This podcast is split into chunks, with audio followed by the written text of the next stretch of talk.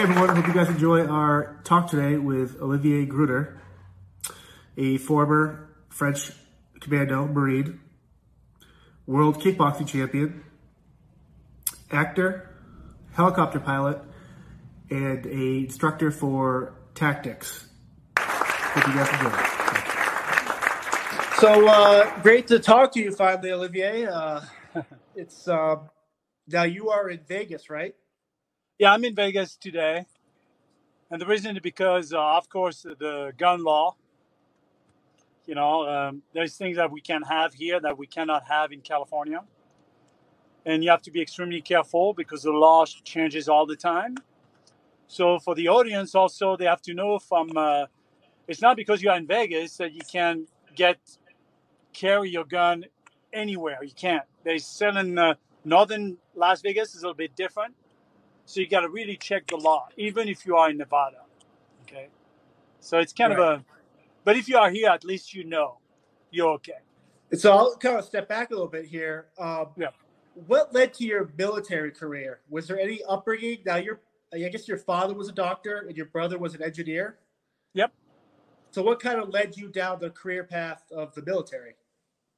Well, you know, I think I had that inside of me. It's not like uh, since I was a kid, you know, you, um, I don't know, he was unbred. I was fascinated about going into the armed forces. I wanted to become a legionnaire. Uh, but my dad was really, he loves diving. So he's a diver. And he told me the only way I'm going to let you go is that, and approve I mean, after I'm 18, I can do whatever I want, but it's not right. good to do that to their parents, you know. So I want to make sure you approve, right? So he said, if you go to the SEALs, the equivalent of the Navy SEAL in France, I'd be okay with that. So, so the first thing I did is I spent uh, when I was still in high school, so I was 17 years old. I got uh, involved with paratroopers, and um, so it's kind of a preparation, a military preparation. So we got a couple jumps. So we got you know the wings, and uh, that was interesting. You know, it was uh, it was pretty cool. I mean, it was like a kind of a, the explorer program that you have here for the police department. Right. You know, it's very regimented, and uh, it's a good it's a good way to get in. And then uh, with my mom, because uh, I was not 18 after I finished high school, um, she took me to the um, in Paris, and there was like recruitment for the Navy, and I went there, and uh, she signed, and my dad signed, and uh, a couple of months later, I was in. That's awesome. and what was the training like for making that team you're on, the commando team? You know, it, it, it's I got to tell you, you have a lot of shows on YouTube you can watch, and how intense it is. But the first thing is, you join the Navy Okay. So you're going to be a Navy guy first. So you learn everything about the water, about navigation, about uh, guns, of course, uh, lower level, you know. And then uh, they teach you how to sail, you know. So that was really interesting. It was pretty cool. And that takes, I think it was two or three months of, uh, of training. And then when you get graduated from there, you they choose. You don't choose. They tell you where to go. I mean, you make your, uh, you know, you say, well, I want to be, right. I want to go this route, and they tell you you can or you can't, you know. And of course, uh, I got, uh, they, they, told me I was okay, so I went to the, it's called the Fusilier Marin. It's kind of a little bit like the equivalent of the, of the Marines. Okay. You know, we just, uh, uh, Fusilier Marin is more like uh, uh, guys who will land on the beach and, uh, you know, like the Marines, what they did right. in uh, 44, which I have a lot of respect for them, just to let you know. Marines, paratroopers, and all these guys. You guys are awesome. Um, and then after that, uh, so we spent six months doing that. And then if you get graduated from that, which is pretty intense at this point, then you get accepted to the Commando Commando Marine, it's called. And that's the equivalent of uh, um, the Navy SEAL. So now you go, it's only two months. It's extremely intense. It's like we have Hell Week at the end right. also as well. so we do some stuff like, uh, I can't tell you everything, but example, just an example. Uh, one of the tough thing was um, to be inside the uh, a dark room. You have a short on and you're tied up, and you got to escape. And you're gonna find your way out. So you have to untie yourself and try to find your way out. And you touch things, and if there's water and there's a hole, you maybe you're gonna dive down, but you don't know if there's an exit. So Man. that's pretty intense, right? Right. Um, so you should not be afraid of being claustrophobic because that's um a big thing. Um, you have time. You also, but the thing that most of the guys would remember is cold. Cold. That's how I remember. Cold, cold, cold, cold, cold. And uh, of course, we don't get we don't get fed a lot, so you lose a lot of weight. And um, another exercise we had is um, they put a bunch of guns and they tear them apart, blindfolded, and you have five minutes to put them back together without Man. you know we're looking at it. But it's really excellent training. I mean, they put you. Um, I remember one one time uh, they put us in a river with my buddy, and we are tied up, right? And they tell you um, one mile up the river, right? You're done. so we're like, oh yeah, we're gonna be done like in a yeah, yeah, half an hour would be done. Well, six hours later, you see the tree was here, it was still right on my right side. And people are having cramps. So a lot of guys, you know, they couldn't finish it. So we I finished it with uh, with my with my guy, you know, we're um, I think the first one, the second one I forgot, you know. But we were pretty high up. but it's really intense, it's really mental. So a lot of guys that think, you know, you gotta be tough and big muscle, absolutely not. Number one, muscle doesn't float. And you need to have fat. I mean, that was a big thing too. They measure the fat we have on our shoulders to make sure we're going to resist the cold. Right. Because when you swim for six hours, I tell you, not only mentally it's really hard, but you start to shivering and you have to keep uh, finning, you know. Right. Uh, and, uh, it's, that was pretty intense. Another thing, you know, in Africa, what they do, they they take you in a helicopter and they, again, it's at night and with a buddy, and uh, you're always tied up with a teammate, and they throw you off a helicopter, and then you you're like this, oh shit, and it's pitch black, and you see a light. They say, okay, I guess that's the way to go, and you go and you swim to the light. So How is how does this is this like what is the French Foreign Legion? Is this is that like the army version of what you do with the Navy? no, Foreign Legion is totally different. And I was supposed to go there. My dad said no. He pulled me out. He said no. You're going to the Navy. Okay. The Foreign Legion was made. It's a very interesting story. Was made to for um, when they when we had the war with uh, in um, uh, in Indochine. Yes. So they used to take a prisoner, prisoner, uh, you know, you know, murder, and and they they say you have two choices: or we're gonna kill you, uh, decapitate you, or you're gonna join the Legion. Jeez. You're not gonna be able to come out, but you're gonna join. You have a chance to live a little bit longer. And if you sign, you sign to die, and that's a big thing as a legionnaire. So you have to change your name. So and that was the old days. I don't know how it is now. You know Right. the old days was, was like that. You change your name and you're going to change your identity. So you're not the same person, totally different. So like So here, gonna- like, Yep, like the prison, re- like the prison reform, like you have like Yep. work release or kind of like reintegrate back to society. That seems like it's Yep. like you sign up to give your life for your country, and so I kind of Exactly.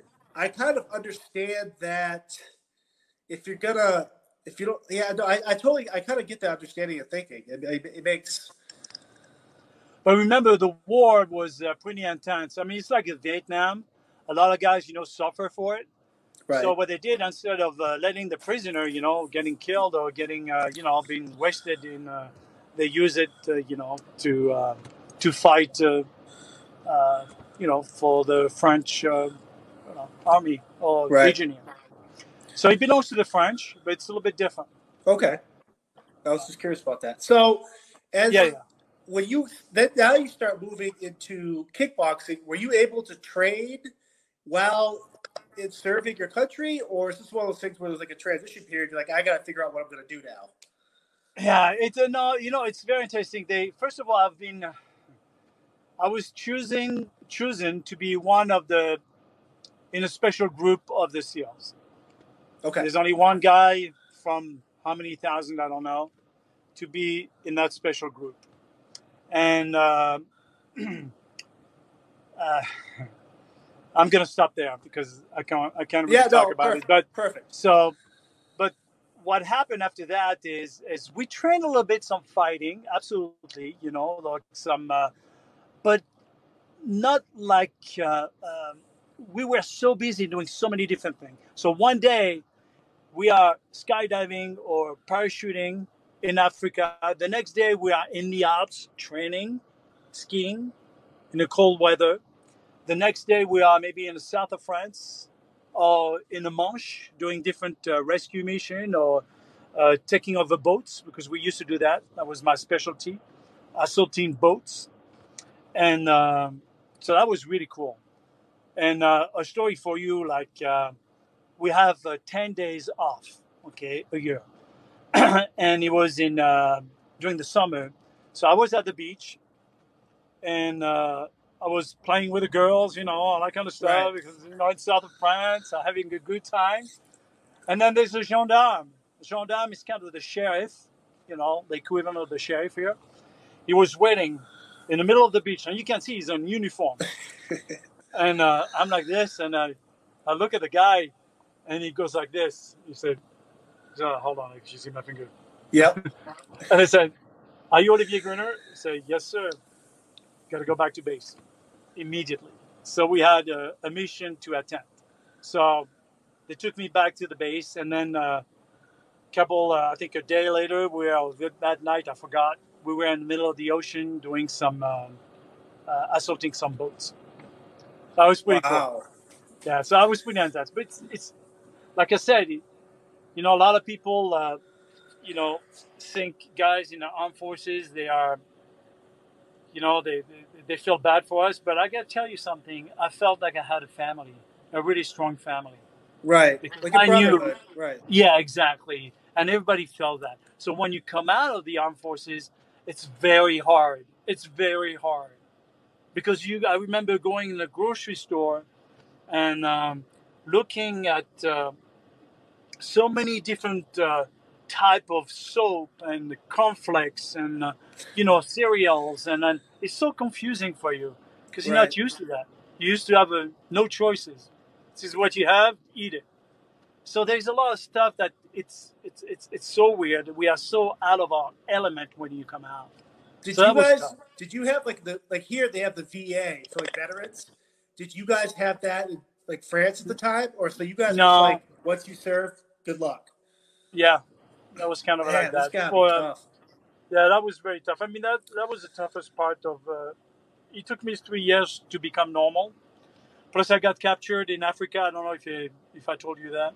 I don't know if you knew that. Yeah, I, um, I was in uh, Djibouti, and we have Arta, where we are based. And with some of my guys, you know, we were inside the canyon, and uh, we got under whatever, and we spread out. And I went one way, the other guys went the other way. And the next thing I remember, I saw a cliff, and the next thing I remember, I was on the ground bleeding. So I came out, I stood up, and uh, guys, uh, you know, people from there just came and uh, came up from the bushes. I mean, you're talking about hundred of people coming from all over, and it's like, whoa! And it's funny because the way they held me was not hard. It was like, and I remember it was so soft, like they are friends. So they grabbed my wrist and they wanted to guide me to the village. And then uh, one guy came, and another guy, another guy, and then they started to do some stuff. And then I remember this old man talking to them, and I remember a fence, and the guy being crouched. He was uh, sitting down, you know, on the over the fence, Right. and uh, he talked to them. I didn't know what they said. You know, I could not understand what the, the language. And they, I felt my hands were dropping, and then this is where I, I just ran away. Wow. So- I didn't know I didn't know how long because I, I can't tell you how long. The only way I knew how long it took is one of my teammates came to visit me in Vegas and he told me, Do you remember? Because I never talk about it too much. Because uh, it's not because I was screwed up about it, because I was embarrassed. I was embarrassed that I was right. Just, a sense of pride kind of takes over. Yeah, exactly. Right. So I tried to keep it to myself. But in my mind, it's so weird because I felt like I couldn't count on anybody because when you are there, there's nobody who knew where I was or even if I was captured or not. So you can't count on the cavalry to come to save you. You can't. Right. So anyway, so when I escaped, I remember I went back to the base. I found the base, and uh, I was all bleeding. So they took me to the infirmary, and we got some stitches in my head right there, and we took pictures and stuff. And it's funny because I was what 19 years old, and and you don't realize it. You know that you get affected by it because you're young right. and you don't care. You know, and then but later on in life, it really like troubled me a little bit. You know, the fact that you know I got captured and uh, you know that, that it could have turned out the wrong way. Right. So did that kind of mental angst kind of help you become a better kickboxer on your quest to be champion? Not really. You know, it's a, it, what really got me a bet to be a better fighter is really the training we had. And I got to tell you, that's the truth. What they were saying is like, if you can't breathe, if you have extra oxygen in your lungs into your bloodstream, you, you can't fight. keep going. Right. You can't keep going.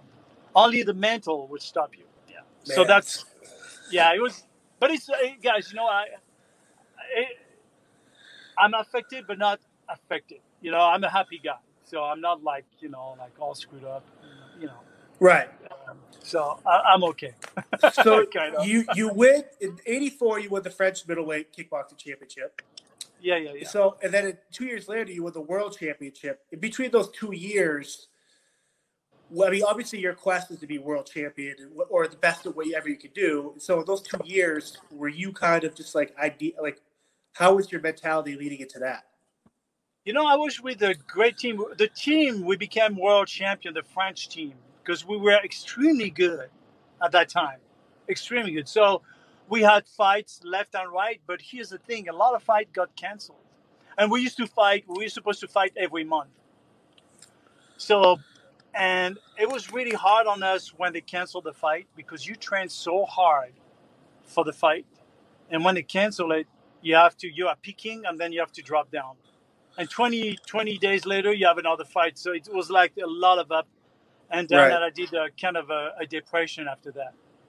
So that was tough. You know, mentally was really hard. You know, and you'll see like most of the fighters, they will tell you when they stop fighting, it's really hard on them, very hard on them, because you know right. you have all that. You know the the, the, the not not the glory, but the kind of uh, you know you. There's that you become special, yeah, yeah, right.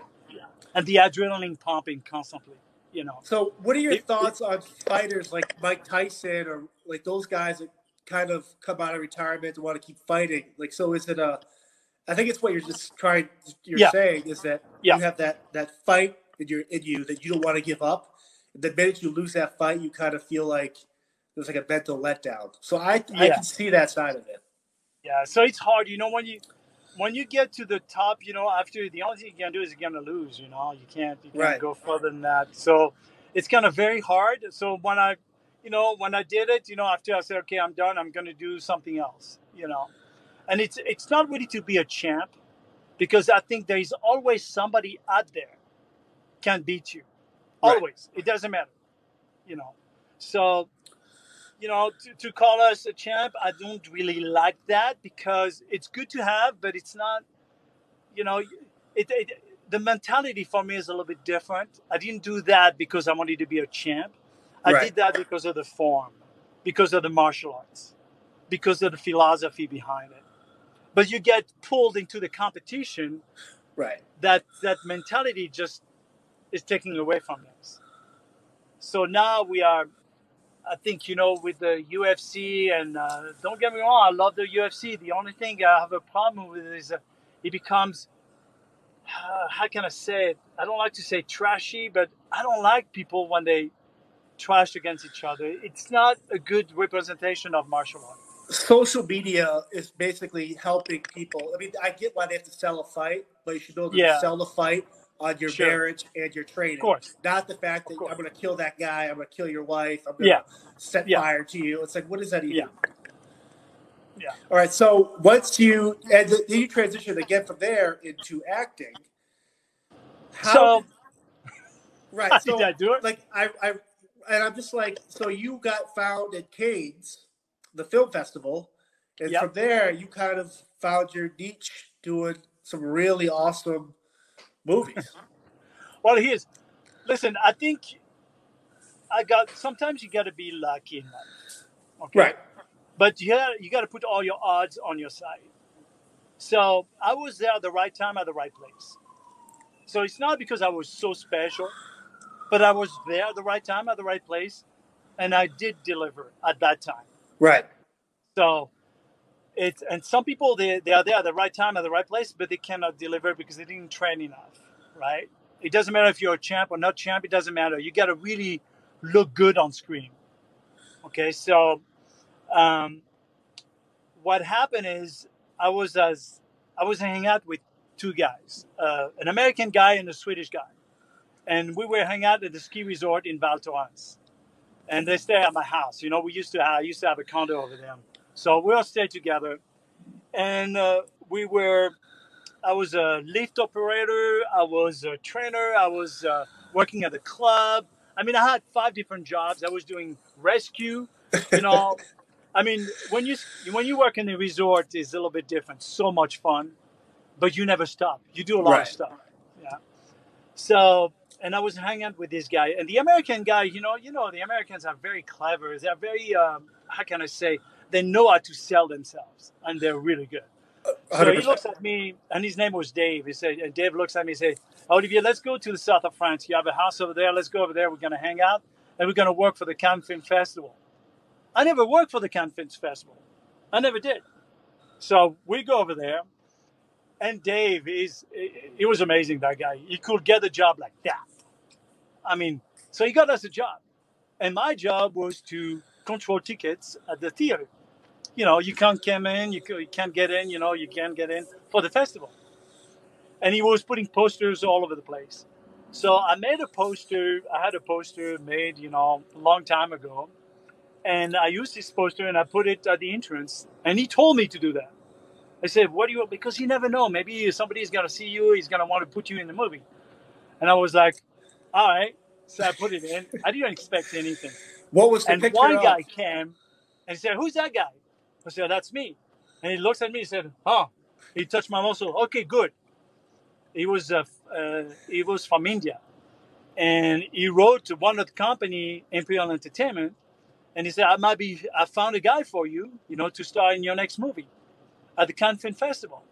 So I met those guys. I went to LA and I met those guys and uh, they looked and I did a demonstration, a kickboxing demonstration. I met uh, Eric Karson, who was a producer and became a director of my two films. And uh, we got along very well. I mean, Eric is an amazing man. Not only a great director, great producer, I really love Eric. I mean, he really, really took care of me. And uh, we start, uh, so he said, okay, I think you'll be okay. So they wrote Angel Town.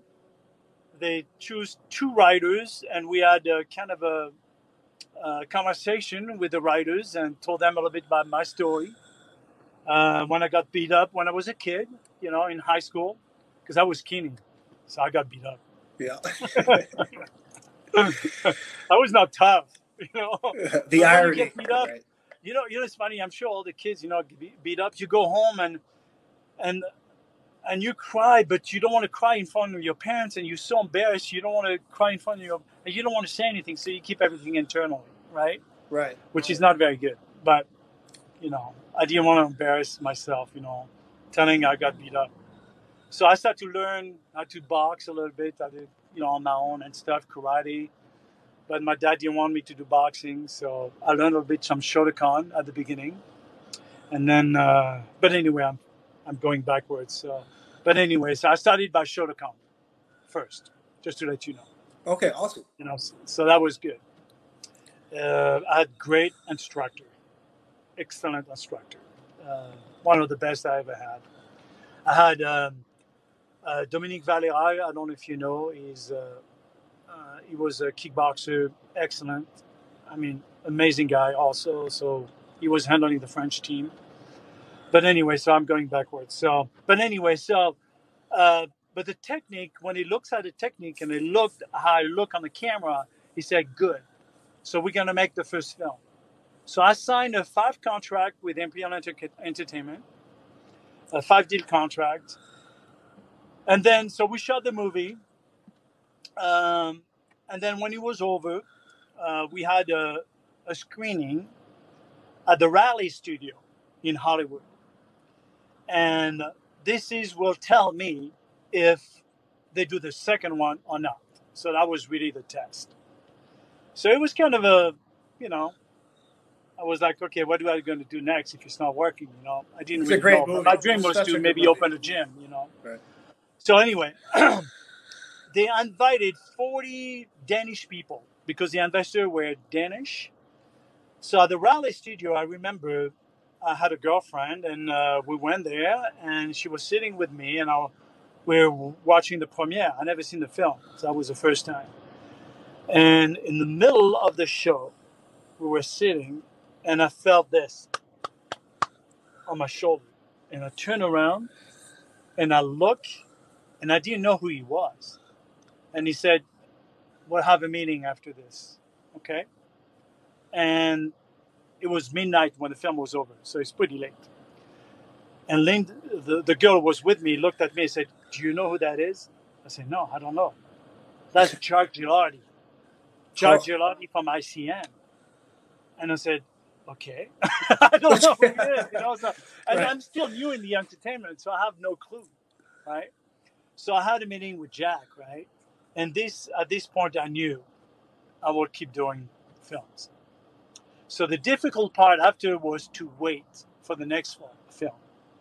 So Angel Town came out in the theater, did extremely well. We, we, we had the best screen average uh, at that time. So it was in uh, Westwood, Hollywood, all over the place. I went to New York for the premiere, and I, I remember I used to sneak in into the, the theater, pay for my seat, right? And then I tried to listen to, you know, to make sure that, you know, if they liked it or not, because I still, you know, you become very insecure at this point Right. because you don't know.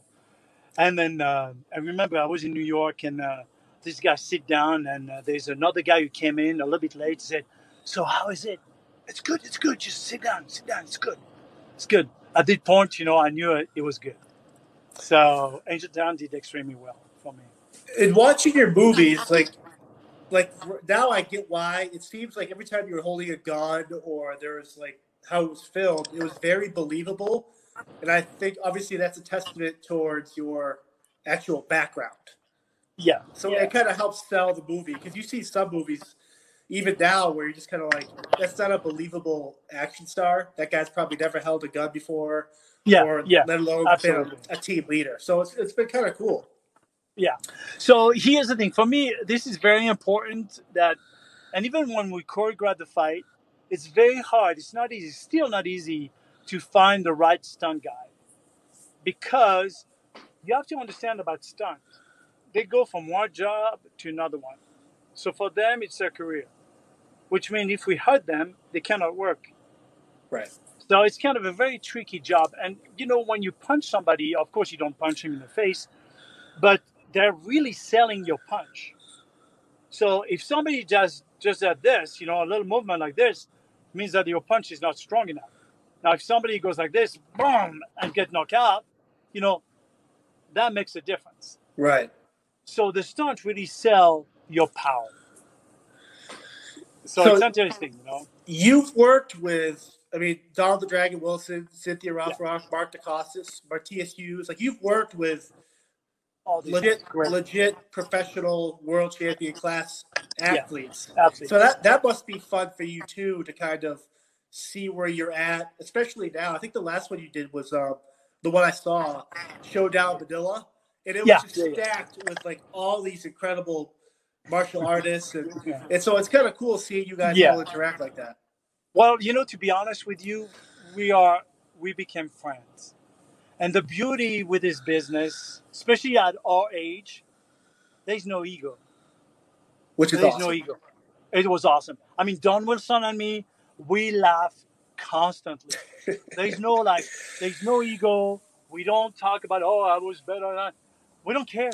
He's a great guy. I know I know Don is an awesome fighter. Oh, trust me. He's, and when he punch, he really punches hard. I mean, one punch, man, you say bye bye.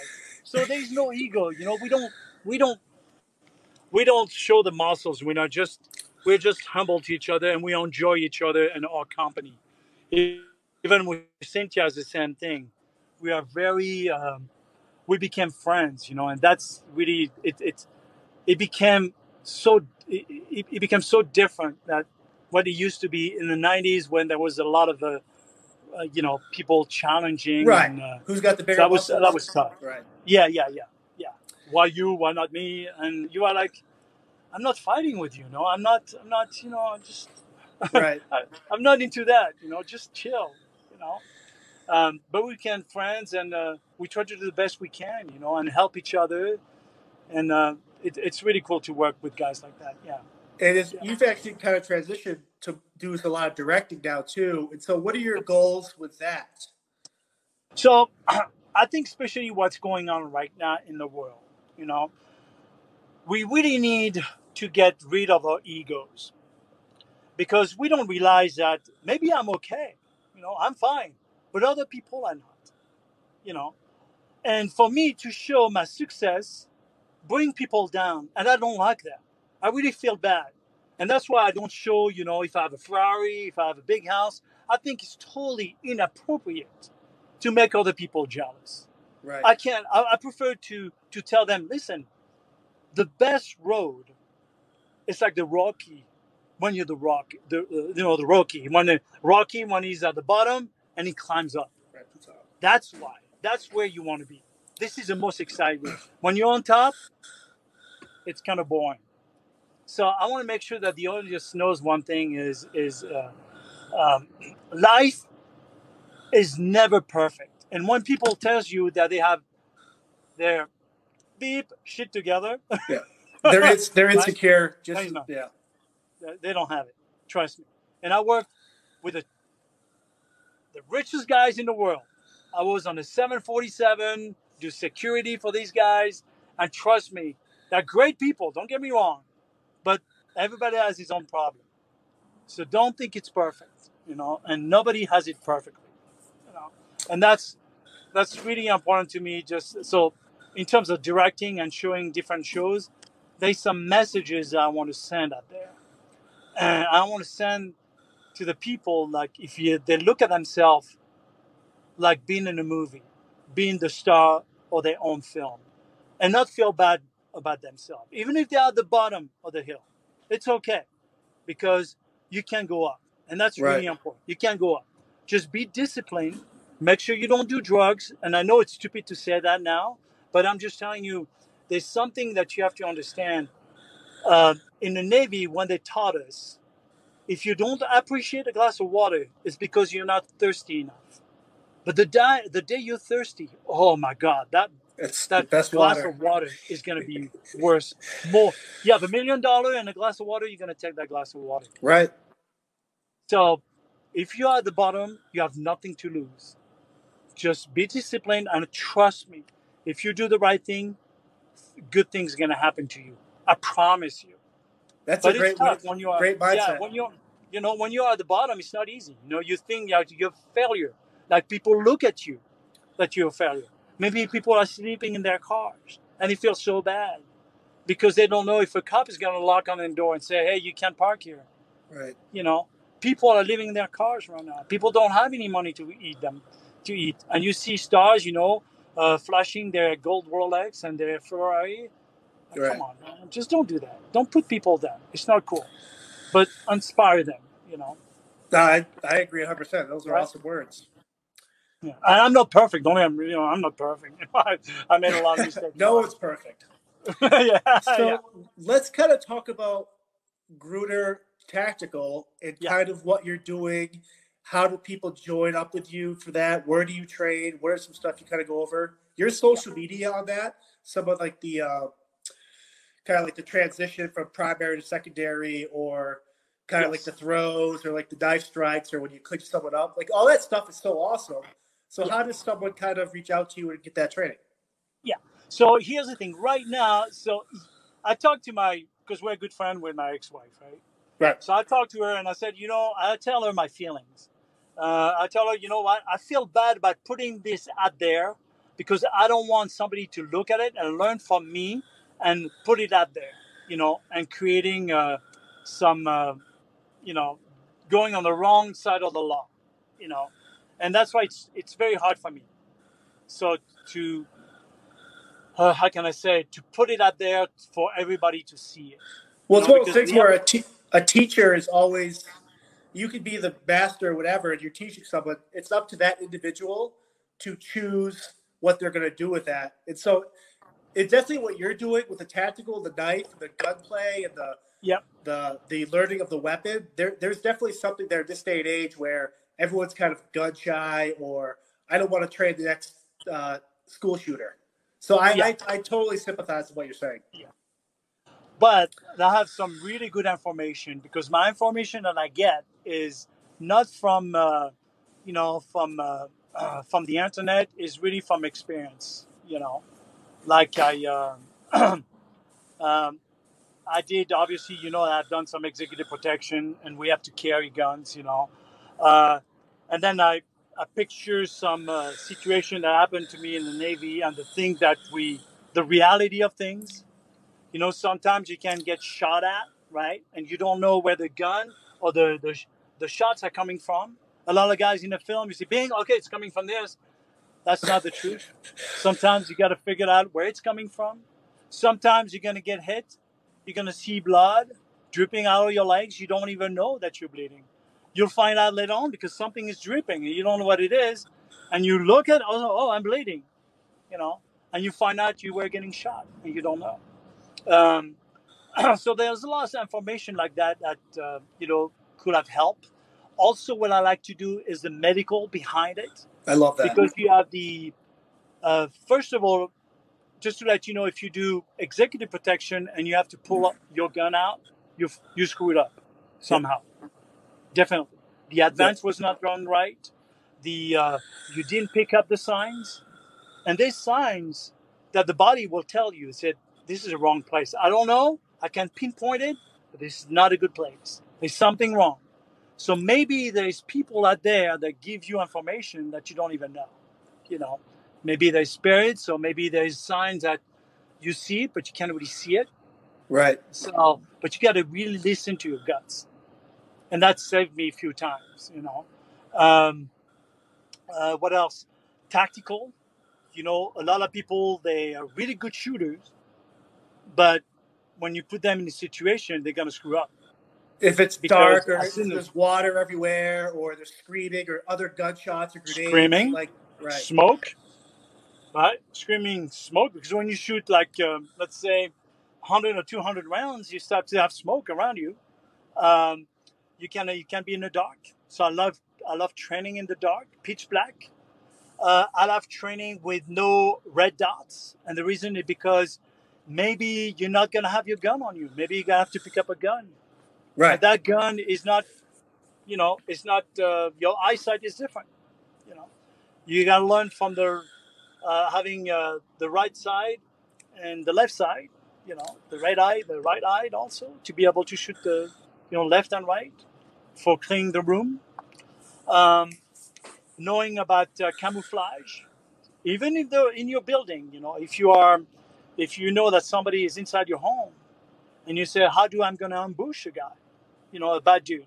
There's a lot of stuff you can't do. You know, and you got to know about how to camouflage yourself. And sometimes there's nothing in front of you. You can be in the dark.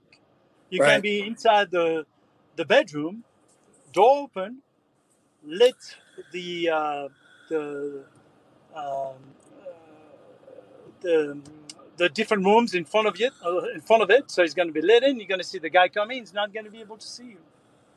You know, and uh, as a sniper, you know, you shoot one and you have to move. You can Right. stay. So there's a lot of information out there. It's not as easy as we think. You Right. know, tactical is really, really a different, uh, different level. You can. We do this also. Um, we funnel people into the kill zone. So, example, we put uh, desk in different uh, position. So the people we know, they don't have time to move the desk. Or if they do move the desk, you're gonna hear. So we funnel them into into the kill zone. So things like that, you know, we call it that tactical. Right. It's Inside cool the car. too. Yeah. The, the the articulation for the, your actions is something that's a lot of people don't really understand either. Where you're kind of like, you might have all this training, but there's a wrong time to use that training, and it could get yourself killed. Or if you're doing security work, your clients or some of your teammates get hurt or killed as well. Absolutely. So we have I have so much information, a lot of information. Um, and the only thing I can say is uh, what I did in the past, and to tell you how meticulous we have to be. And uh, we were doing something in Europe, and uh, we were going in a, in a hotel, and the hotel and an exit, um, a special exit in case of things were going wrong. So we checked it out, and it was 8 p.m. in the evening.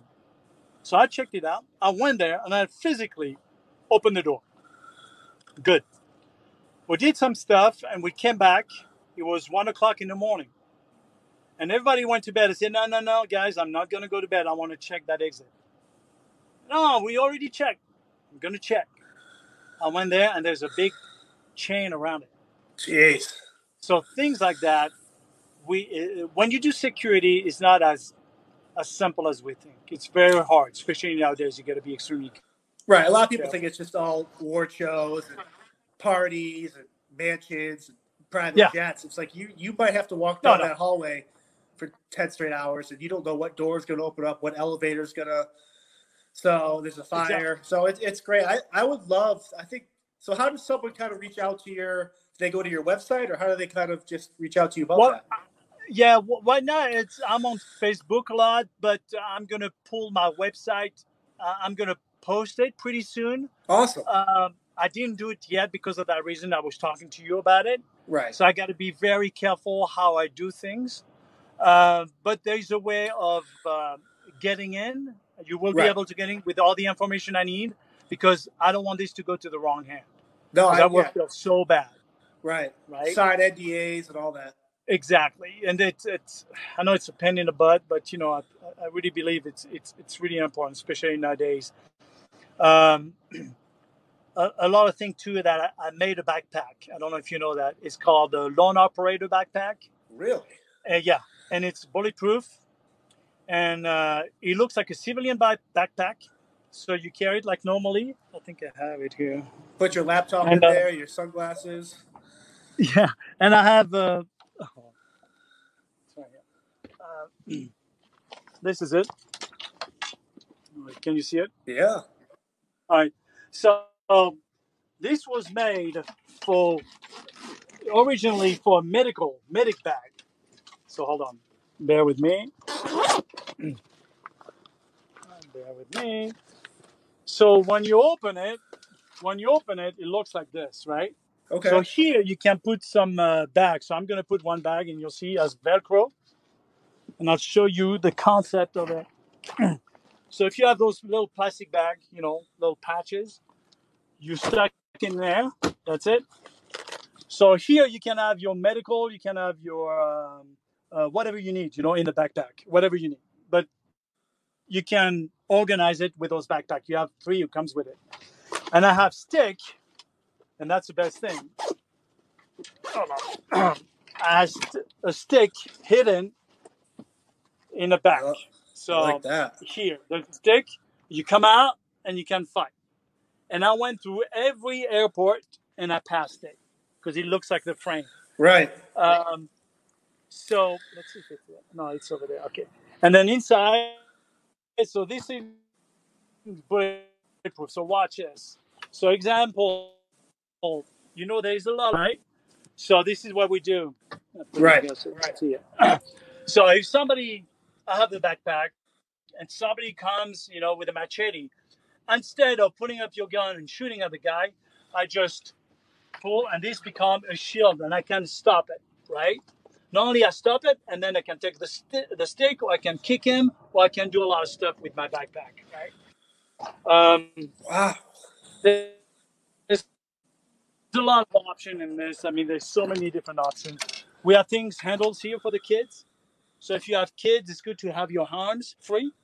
Yeah. And this is for executive protection. You know, when we do executive protection and we are, we are overseas, and sometimes you cannot carry your own guns. Right. guns, you know, because of the laws. So you got to figure out, you know, how can I, you know, protect my, you know, the person, you know, that I'm protecting. So if you go to China, it's going to Right. be different. You know, if you go to Europe, I can carry, so it's different. But if you go to China, it's different. You know, um, so you need to have some tools, and you need to train constantly. Yeah, training nonstop. So something really, yeah, nonstop. So here's the thing, and we did that with the Israeli. You know, uh, I don't know if you know. Uh, I'm, I'm sure you know Jacob Yes. Chrysler. Yeah, I don't know if you of. him. Really great guy, and um, we talk a lot and we train a lot. And he's a very smart, very clever guy. You know, and we figured it out. If somebody come up right now with a gun on my head, and I'm trained, right? Right. And if I train every day, I will not have the reflex to go boom, boom, boom, because they're part of my training. I will be, if I didn't train for a month, I will see the gun. I said, is that real? It's not real. But, and that's too late for me. Right. And then I'm going to freeze. It doesn't matter who I am. Maybe I will do something, but most of the time, if you train every day, you see something coming, you're going to react from it because it's kind of part of the training. Right. So this is what, yeah, that that's makes sense. second, that's secondary nature of just Yeah. reacting and adapting to the situation. Good. I have another tool that I want to show you that I bought. It's, it's Can people buy that book bag? How do you mark? That's a great. Uh, that's Tool. awesome. Yeah, he's gonna be. Uh, I'm gonna put it on the website Okay, good. sale. Good. So I have a guy. It's made in America, so everything is. You know, I want to keep it in the U.S. Obviously, you know, I, you know, I bought this also. So this is very expensive, but you can. This is called a sim. You can Okay. shoot in it. So and we go full power in it. So when Oh, we do that, awesome. Yeah, we we put it on. It's hard to breathe, so you got to be trained. So that's why I wear it sometimes, you know, in the heat and and uh, tr- try to. There you go. So then you can punch, and I don't feel anything. you know. Right. So the good thing with this is like when we do our training, we do uh, with high end guys. I'm not talking about beginners, Right. but even then, if they are really want to see the reality, I want them to feel how it's going to be if somebody's going to attack you with a knife. Right. It's not going to be. It's going to be extremely violent, and you're going to react like that. So I'm going to give you an example. Like uh, uh, I was thinking about it. Say, like today, example, I uh, uh, I got a job, you know, and they're gonna pay me, let's say, a million dollar a year. I'm so happy, right? I'm content. I'm in in good mood, and then somebody comes in with a knife and he starts to threaten me. My reaction would be what? Do you think I'm gonna go towards the knife and try to do my ching chang chong move? no. I would say, dude, uh, it's a good day for me. I don't want it. Okay, you go on. Here's my wallet. Okay, you got it. I'm willing. So that's one of the my mindset at that time.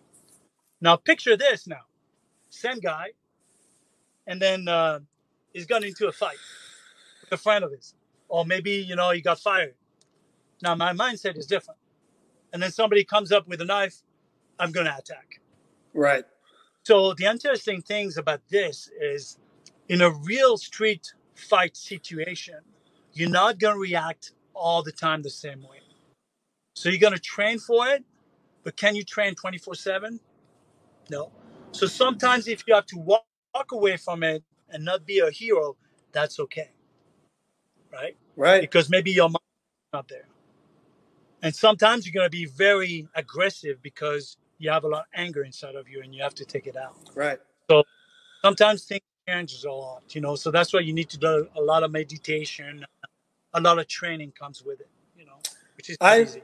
I love that you're so reality based in your training. I you you get to a lot of these a lot of these people host these classes or courses, and it's just like, all right, here's the target with the pistol at 15 yards. We'll do the MP5 at 25, and then we'll do the uh, Remington at whatever 50 yards, and we'll go yep. down there. But you add water, fire, smoke, screaming. Like I love that you're focusing on the reality base because, in all honesty, that's only that's what's going to happen. You're gonna you right. need to go through that. Exactly. You're not so going to have a paper target. Exactly. So I put them in the worst uh, case scenario. So you're going to have maybe at the beginning, I'm going to do this. I'm going to make them clear the room. I want to see what they do. And then we can correct that. And then I'm going to do the same thing. I'm going to change things around. I'm going to put the smoke. And this is going to change. And then I'm going to shut down the lights. And the smoke is going to be still there. And then I'm going to put noise. And then That's we're going to awesome. have smoke no vision. How are you going to deal with that? And I got to tell you what I do also with the guys. You know, when I go to their home, if I do, uh, if they want to learn some, uh, um, you know, to be yeah, uh, right.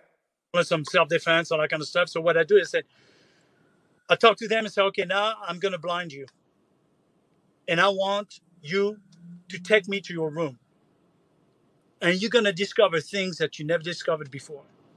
So he's gonna be like this. He's gonna touch it. Okay, second stairs, or maybe it's over here. Oh no, I forgot. Is my door open inwards, or do you have to push? That makes a big difference. Right. Yeah, for barricading yourself too, for sure. Absolutely. Not only that, but watch this. If I want to clear the room, clear it oh, visually. You gotta right. If you open it, and you open it like this, it'll be shot. The bad guy is gonna see it that you're opening. So you gotta you gotta change. If you push, it's gonna be different. It's gonna be the opposite. So there's a lot of stuff that you have to learn, especially when you do cut the pie. You know, right? Uh, there's a lot of information even in your own uh, house that you don't even know. So what I do is I put them in their bed and say, okay, now you hear a noise. And he gets up and he goes, he gets a gun and says, hey, blah, blah, blah, blah, blah, blah, blah. This is not reality. Go back. yeah, right. You hear a noise, right? The first thing you're going to do is what? You're going to say, Did I hear this? Was it a dream? Is it real? And then you're going to hear a second noise.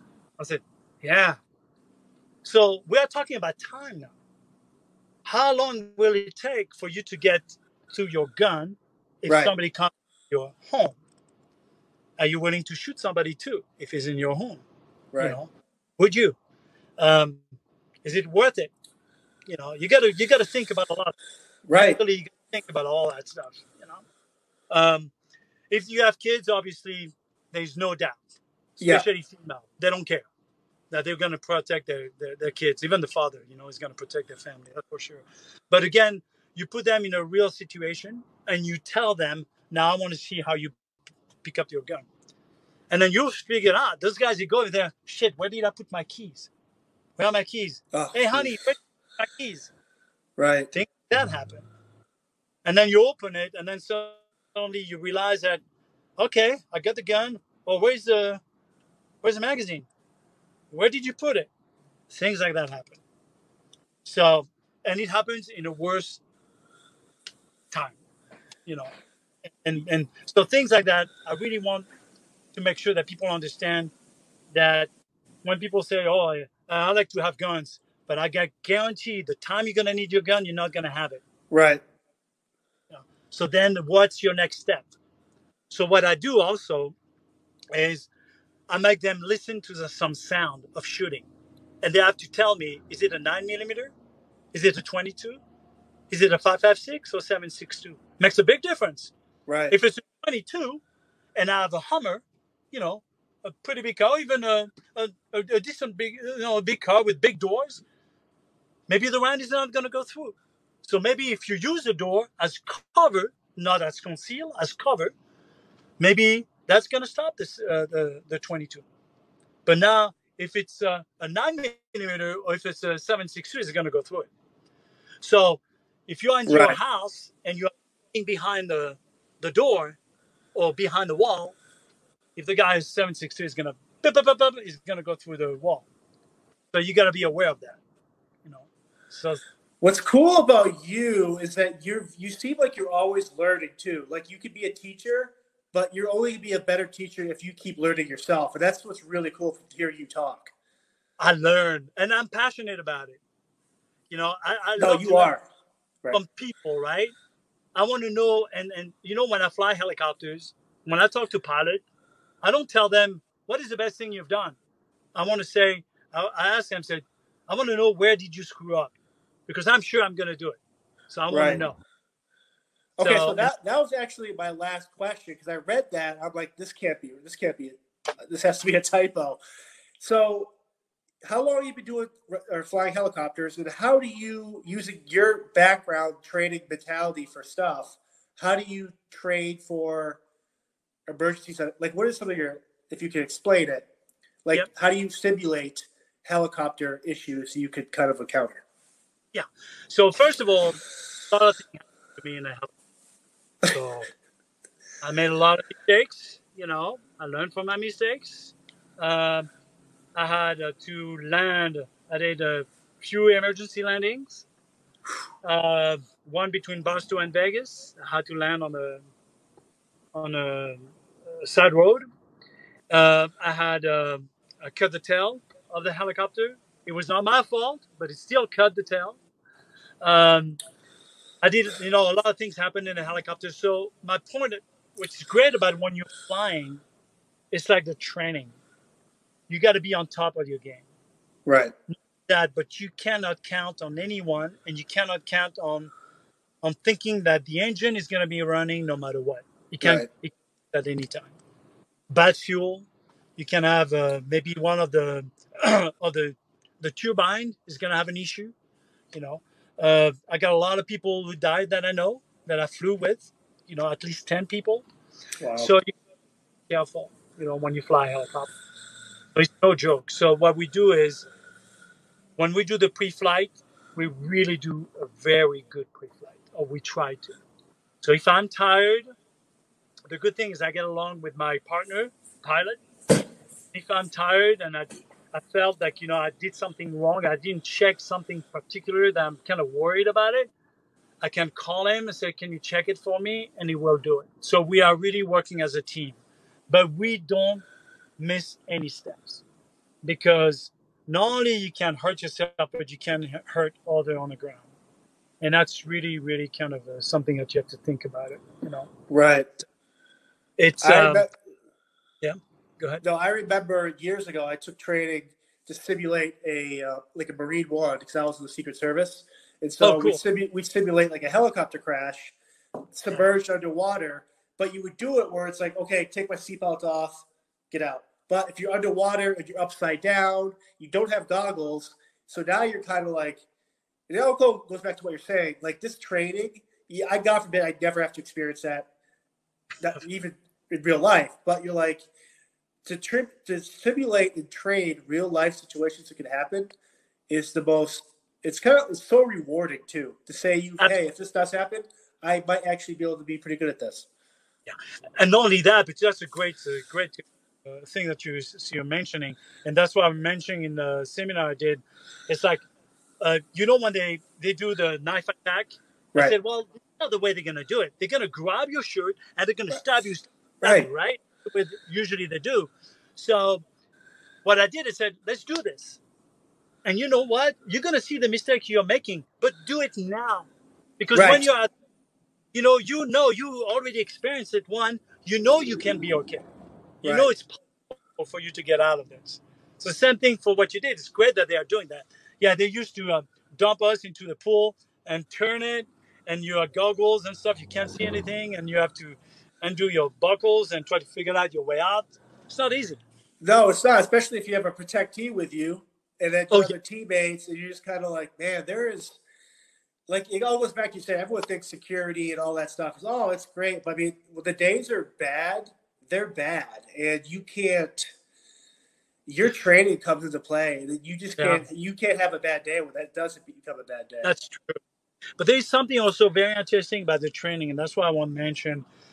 Um, I think the issue that we have when people are putting their gun too easy is because they're not trained enough. So that's my philosophy. I think you know if I see a guy over there with a knife, and this, this is me, okay? I'm not, not I don't want to right mention anything, but if I see somebody in a knife and I know I've been training for a long time. Would I put up my gun and start shooting? Maybe No. not.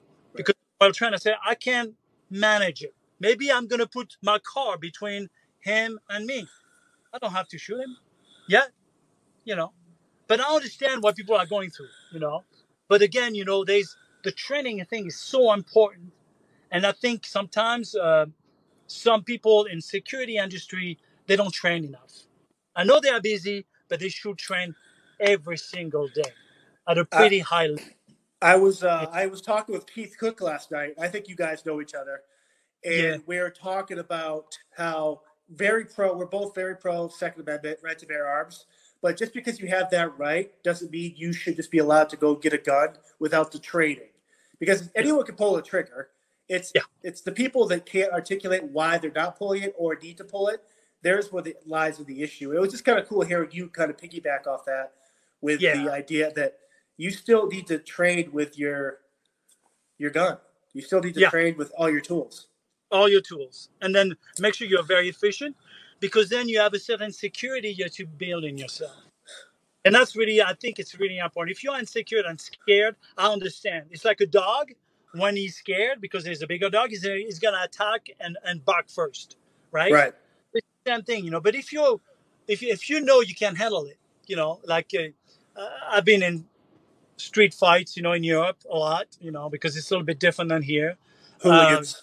Um, much, yeah, you know.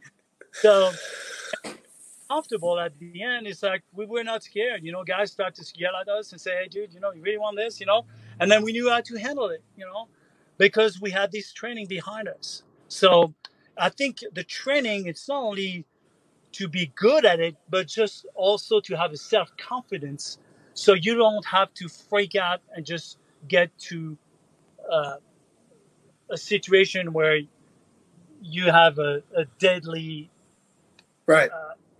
effect on on on, on uh, Right. the day. So, but I don't want to criticize anything, but it's easy to play quarterback. It is. You know, when you're not there. So I'm not referring to anything. I'm just referring to myself. Right. You know. So that's why I think you know if uh, somebody comes with a knife and uh, I have my backpack, I'll be like. Actually, it happened on uh, in uh, Starbucks. You know, I was sitting down and uh, there's a guy who was nuts and he started to pull something and uh, people freak out. I said, I said, Olivier, I know, how come you're not freaking out? I said, it's okay. I got my bag. It's okay. I'm okay. Don't worry about it. And the guy was just freaking out and after he- he, left and I was it. But again, it could have been, it, it could have turned out, you know, extremely bad, you know. So right. I think training would lead to a better outcome. That's my feeling. Well, I want to thank you for this. This was what an awesome talk. And as soon as COVID kind of clears up, I'm going to head your way. I, I love that what you're doing out there, and I whatever we can do to help kind of push out anything for you, it's it's awesome. And come and train, you know, especially around the car. I got some different I. I love that. I because you always get clients in and out, and you're just Oh yeah, yeah. You're gonna love this because we do we do stuff that, you know, like when when you shoot uh, uh, and you use a car as a cover, kind of. There's a way of doing things, and now we want speed. So I'll show you a couple techniques, like maybe you know, or maybe you don't, but it's great to exchange information. hey, it's And- the training and the knowledge. Yeah. You And we try it. Yeah. That's awesome. Well, thank you so much. Um, Like, we'll stay in touch, and then uh, Yeah. thank you. Thank you. Aloha.